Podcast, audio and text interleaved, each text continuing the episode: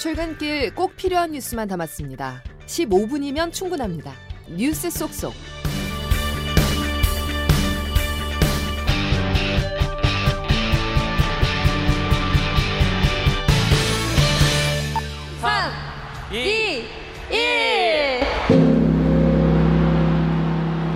여러분 안녕하십니까. 2024년 새해 첫날 전해드리는 CBS 아침 뉴스 김은영입니다. 지난해를 보내고 새해를 맞이하는 제야의 종 타종과 새해 맞이 행사가 서울 보신각과 세종대로 일대에서 열렸습니다. 제야의 종소리를 듣던 시민들은 저마다 다양한 소원을 빌며 새해를 맞이했습니다. 박희영 기자가 보도합니다.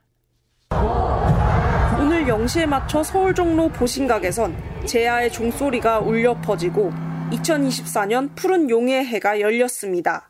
타종 행사를 지켜보던 10만여 명의 시민들은 가족, 친구, 연인과 함께 저마다 소원을 빌며 한 해를 시작했습니다. 제 주변 사람들이 다 건강했으면 좋겠네요. 행복하고 건강하게. 가족들이 다 건강했으면 좋겠고 우리 손녀가 이제 학교 들어가요. 학교 생활에 잘 적응하고 사람들과 대인관계 잘 할 수 있는. 아이들 건강하고 그리고 국가 경제가 좀 좋아졌으면 좋겠습니다. 지난해 가슴 아팠던 강력 사건이나 해외의 전쟁 등을 떠올리며 새해에는 사회의 안녕과 세계 평화를 기원하기도 했습니다.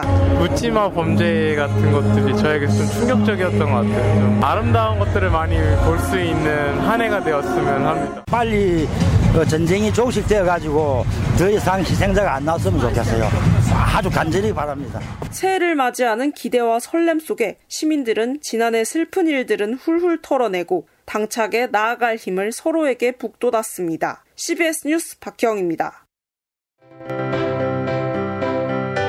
저 초등학교에서 친구들이랑 블럭하고 놀고 싶어요. 현재와 같이 건강을 유지하면서 능력 닿는 대로 많은 사람도 좀 도와주고. 내년에 여자친구가 미국으로 1년 동안 유학을 가는데 서로 이제 안 헤어지고 계속 예쁜 사랑하는 게 소망입니다. 가족이 건강했으면 좋겠습니다. 군대 가서 아프지 않게 잘 생활하자. 그 다리 다친 것도 다 나으면 좋겠어요. 회사를 이직할 준비를 하고 있는데 잘 이직을 했으면 좋겠고. 저희가 이미 결혼한 사이라 나중에 아이를 잘 가질 수 있도록. 로또가 되었으면 좋겠어요. 이번 연도 잘 타서 아시안게임에 꼭 출전하고 싶습니다. 한반도에서 가장 먼저 해가 뜨는 울산 간절곶을 비롯한 전국 해맞이 명소에는 구름 인파가 몰려 올해 첫 일출을 기다리고 있습니다. 간절곶에는 어젯밤부터 시민들의 발길이 이어지면서 13만 명의 인파가 새해 첫 해맞이를 기다리고 있는데요. 울산 CBS 이상록 기자가 전해드립니다. 다사다난했던 2023년이 마무리되고 갑진년의 기운을 품은 첫 해가 곧 떠오릅니다. 이곳 간절곶의 일출 시간은 아침 7시 31분으로 한반도 육지에서 가장 빨리 해를 볼 수 있는 곳입니다. 새해 첫 해를 보기 위해 간절곶을 찾은 시민들은 매서운 바닷바람에 옷깃을 여미고 몸을 움츠렸지만 자리를 떠나지 않고 일출을 기다리고 있습니다. 간절곶 광장을 가득 메운 13만여 명의 사람들은 올 한 해 가슴속에 품고 있는 여러 소망이 모두 이뤄지기를 기원하고 있습니다. 둘이 사는 것보다 이제 새로운 저희 아기랑 같이 해서 행복히 잘 살고 싶습니다.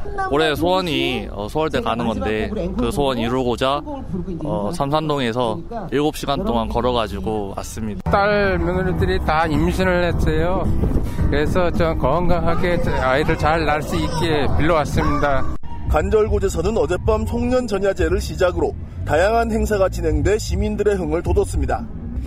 오늘 새벽에는 천대의 드론이 펼치는 공연과 불꽃쇼가 장관을 이루기도 했습니다.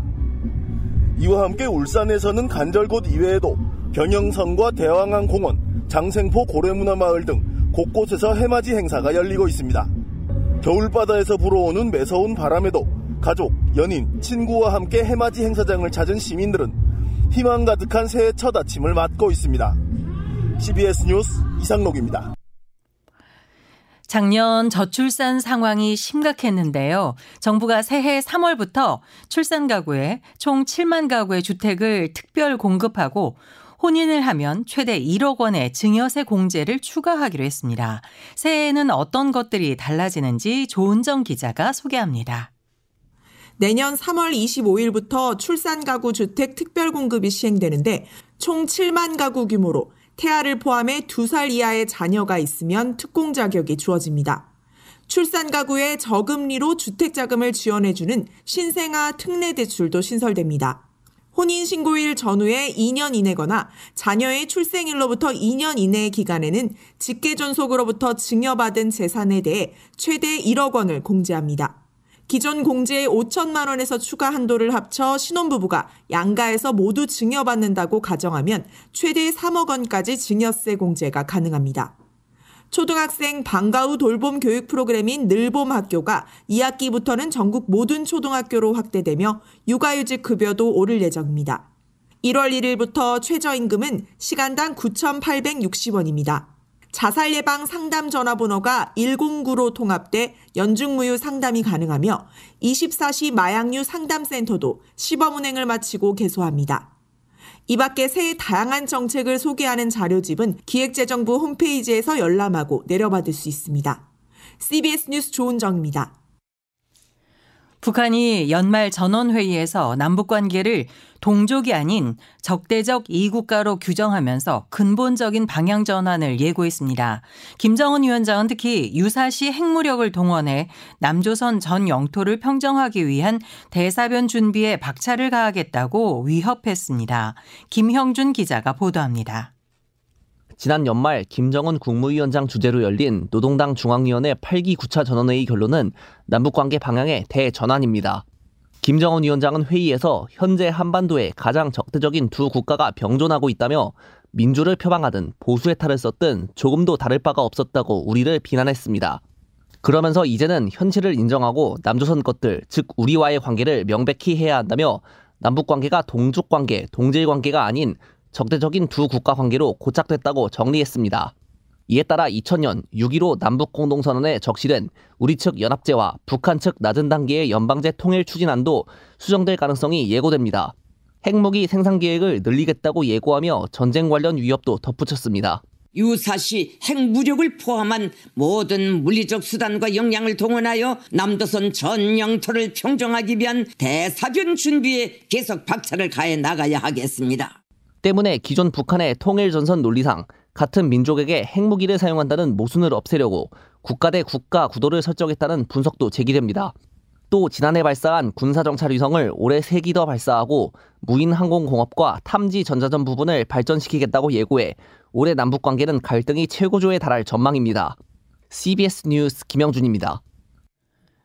정부는 북한이 남북을 적대적 두 국가 관계로 규정하고 지속적인 핵미사일 고도화를 천명한 데 대해 강력히 규탄했습니다.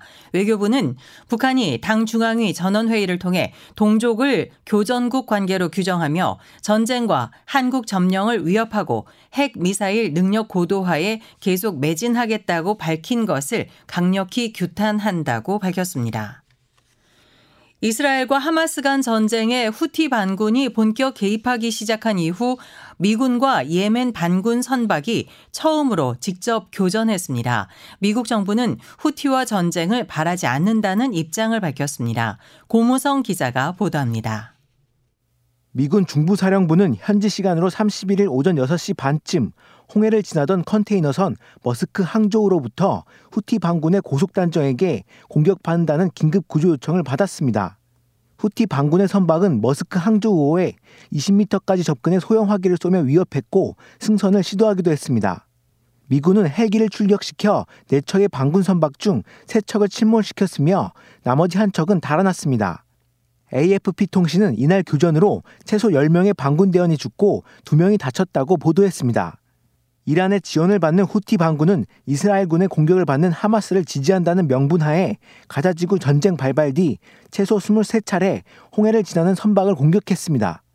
세계 2위의 해운업체인 덴마크의 머스크는 예멘 반군 후티의 위협을 이유로 48시간 동안 홍해 운항을 다시 전면 중단했습니다. 미국 정부는 후티와 전쟁을 바라지 않는다면서도 앞으로 선박 보호는 계속할 것이라는 입장을 밝혔습니다. CBS 뉴스 고무성입니다. 프리미어리그 토트넘의 손흥민 선수가 새해를 알리는 리그 12골을 터뜨렸습니다. 잉글랜드 프리미어리그 득점 순위도 공동 2위로 올라섰습니다. 조태임 기자가 보도합니다. 국가대표 차출 전 마지막 경기였던 본머스와의 홈경기. 선발 출전한 손흥민은 팀이 1대0으로 앞선 후반 26분 강력한 왼발 슈팅으로 추가골을 터뜨렸습니다. 손흥민의 골이 성공하면서 자신감을 찾은 토트넘은 한 골을 더 성공시키며 3대1로 승리했습니다. 손흥민의 골은 한국 시간으로 1월 1일 0시를 넘긴 시간에 성공하며 새해 첫날을 알리는 축포가 됐습니다. 최근 3경기 연속 공격 포인트를 올린 손흥민은 리그 12호 골로 맨시티의 혼란을 2골차로 쫓으며 득점 공동 2위로 올라섰습니다. 한편 손흥민은 2023 아시안 축구연맹 아시안컵에 출전하기 위해 2일 아랍에미리트 아부다비로 이동해 대표팀에 합류하게 됩니다.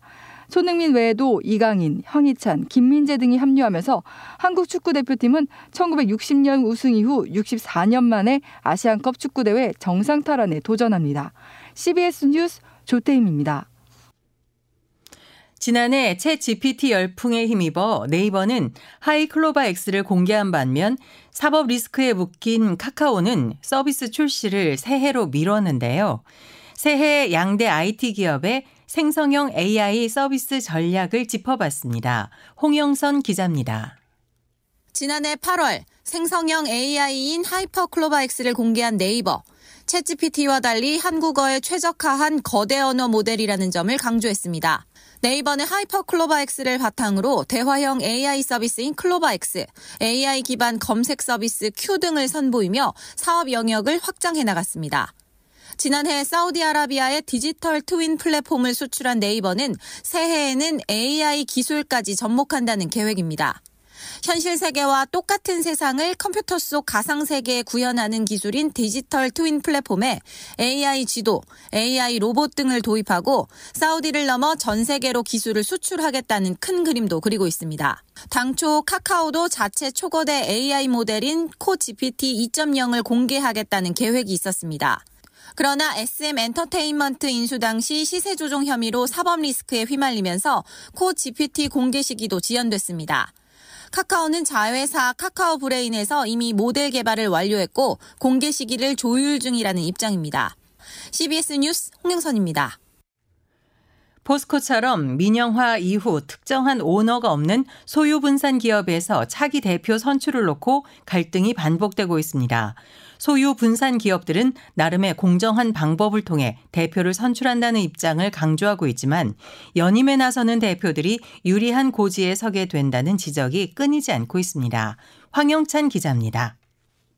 국민연금이 포스코의 차기 회장 선출 절차에 공개적으로 문제를 제기하면서 절차 공정성이 도마 위에 올랐습니다.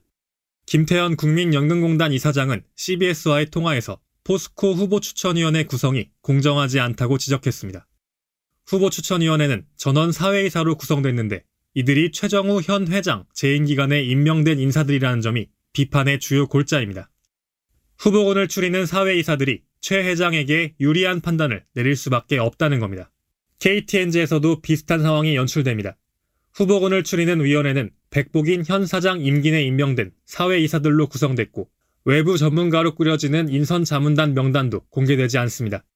연임에 성공할 경우 포스코 최정우 회장은 3번째, KTNG 백복인 사장은 4번째 임기를 맡게 되는데 공정성 논란을 해소하기 위해서라도 더 투명한 절차가 필요하다는 제언이 나옵니다. CBS 뉴스 황영찬입니다. 반도체 업황 회복에 대한 기대감이 확산하면서 지난해 외국인 투자자의 삼성전자 순매수액이 역대 최대치를 기록한 것으로 나타났습니다.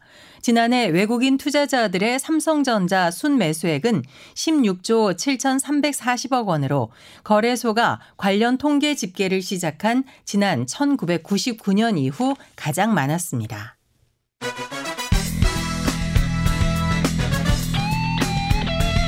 핵심만 담다. Save your time. 이어서 자세한 날씨를 김수진 기상전문 리포터가 전해드립니다. 네, 2024년 갑진년 새해가 시작됐습니다. 잠시 뒤에는 올해 첫 해가 떠오르겠는데요. 오늘 전국 대부분 지역에서는 대체로 맑거나 가끔 구름 많은 날씨가 이어지면서 대부분 구름들 사이로 새해 첫 해돋이를 보실 수 있겠습니다. 다만 일출 명소가 많은 동해안과 제주도에서는 낮은 구름들이 많이 들어오면서 선명한 해돋이를 보시기가 어렵겠고요. 또 오늘 오전까지 중부 내륙과 호남 내륙으로는 매우 짙은 안개가 끼는 곳이 있어서 이 점도 염두에 두셔야겠습니다. 오늘 해 뜨는 시각은 독도가 오전 7시 26분경으로 가장 빠르겠고 부산 7시 32분, 강릉 7시 40분, 서울에서는 7시 47분경에 새해 첫 해돋이를 보실 수 있겠습니다. 한편 새해 첫날인 오늘도 다행히 큰 추위는 없겠는데요. 현재 아침 기온 대부분 3도에서 많게는 10도 이상 평년보다 높게 시작하고 있고요. 한낮 기온도 서울과 원주 6도, 강릉 대전 8도, 광주 대구 9도, 부산 11도로 여전히 평년보다 온화한 날씨를 보이겠습니다. 다만 오늘 밤부터 내일 오전 사이 중서부 지역을 중심으로 가끔 비나 눈이 조금 내리겠습니다. 날씨였습니다. 이상으로 CBS 아침 뉴스를 모두 마칩니다. 여러분 모두 새해 복 많이 받으세요.